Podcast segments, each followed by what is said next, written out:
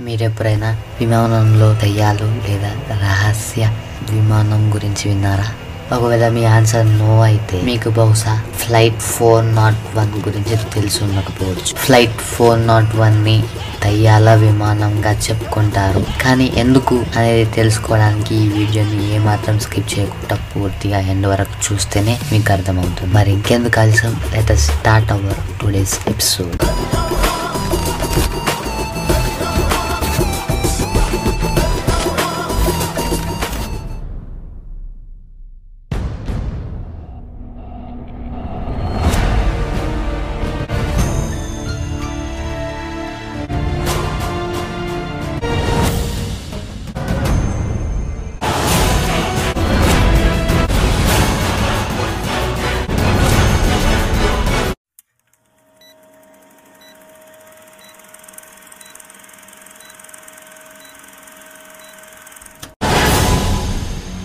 historic twenty ninth December nineteen seventy two రోజున Easter ఎయిర్లైన్స్కి చెందిన ఫోర్ నాట్ వన్ ఫ్లైట్ నూట అరవై మంది ప్యాసింజర్స్ మరియు పదమూడు క్రూ మెంబర్స్తో రాత్రి తొమ్మిది గంటల ఇరవై నిమిషాలకి న్యూయార్క్ జాన్ కెనడీ ఎయిర్పోర్ట్ నుండి ఫ్లోరిడా ఇంటర్నేషనల్ ఎయిర్పోర్ట్కి వెళ్ళడానికి టేక్ ఆఫ్ అయ్యింది. అప్పుడు ఆ విమానాన్ని నడుపుతున్న పైలట్ కెప్టెన్ బాబ్ లాఫ్ అప్పటికి ఆయనకి ఇరవై తొమ్మిది వేల ఏడు వందల గంటలు ఫ్లైట్ ఎక్స్పీరియన్స్ ఉంది. కో పైలట్గా నలభై తొమ్మిది సంవత్సరాల వయసు గల టాక్ స్టిల్ ఉన్నాడు.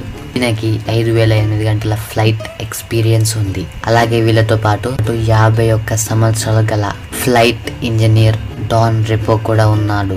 ఈయనకి పదిహేను వేల ఏడు వందల గంటల ఫ్లైట్ ఎక్స్పీరియన్స్ ఉంది. అయితే ఇరవై తొమ్మిది డిసెంబర్ పంతొమ్మిది వందల డెబ్బై రెండు నైట్ తొమ్మిది తొమ్మిది గంటల ఇరవై నిమిషాలకి టేక్ ఆఫ్ అయిన flight four zero one New York John కెనడిన్ airport నుండి స్టార్ట్ అయింది. జర్నీ అలా గాల్లోకి ఎగిరేంత వరకు అంతా నార్మల్ గానే ఉంది. ప్యాసింజర్స్ అందరూ మంచి నిద్రలో ఉన్నారు. అలాగే క్రూ మెంబర్స్ వాళ్ళ పనిలో వాళ్ళు బిజీగా ఉన్నారు.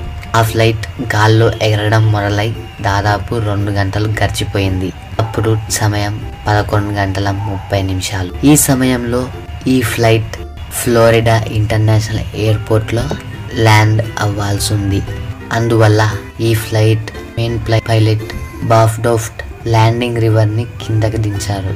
ఈ లివర్ ఫ్లైట్ని టేక్ ఆఫ్ లేదా ల్యాండింగ్ చేయడానికి ల్యాండ్ చేయడానికి ఉపయోగపడుతుంది.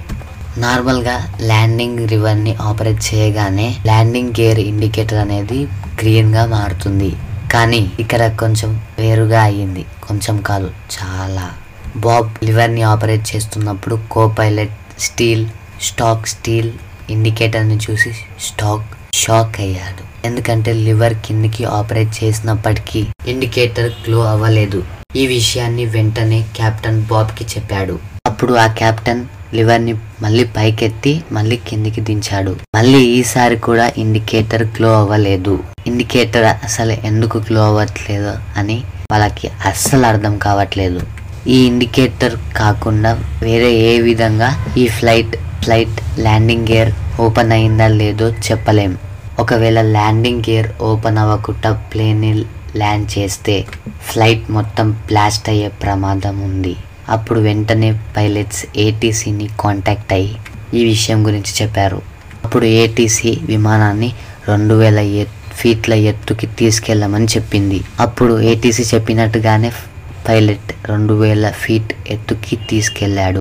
ఆ తర్వాత మెయిన్ పైలట్ కో పైలట్కి ఫ్లైట్ని ఆటో పైలట్ మోడ్లో పెట్టమని చెప్పాడు. ఆటో పైలట్ మోడ్లో పెట్టిన ఎనభై సెకండ్ల వరకు రెండు వేల ఫీట్ల ఎత్తులో ఎగురుతూ ఉంది.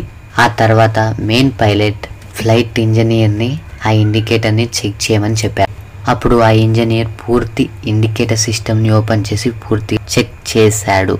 అలా మొత్తం చెక్ చేసినప్పటికీ ఆ ఇండికేటర్ గ్లో అవ్వలేదు. ఆ తర్వాత ఒక బటన్ని ప్రెస్ చేశాడు. నార్మల్గా ఆ బటన్ని క్లిక్ చేసినప్పుడు అన్ని ఇండికేటర్స్ గ్లో అవుతాయి. దీనివల్ల ఫ్లైట్లో ఉన్న అన్ని సిస్టమ్స్ కరెక్ట్గా పనిచేస్తున్నాయో లేదో తెలుస్తుంది.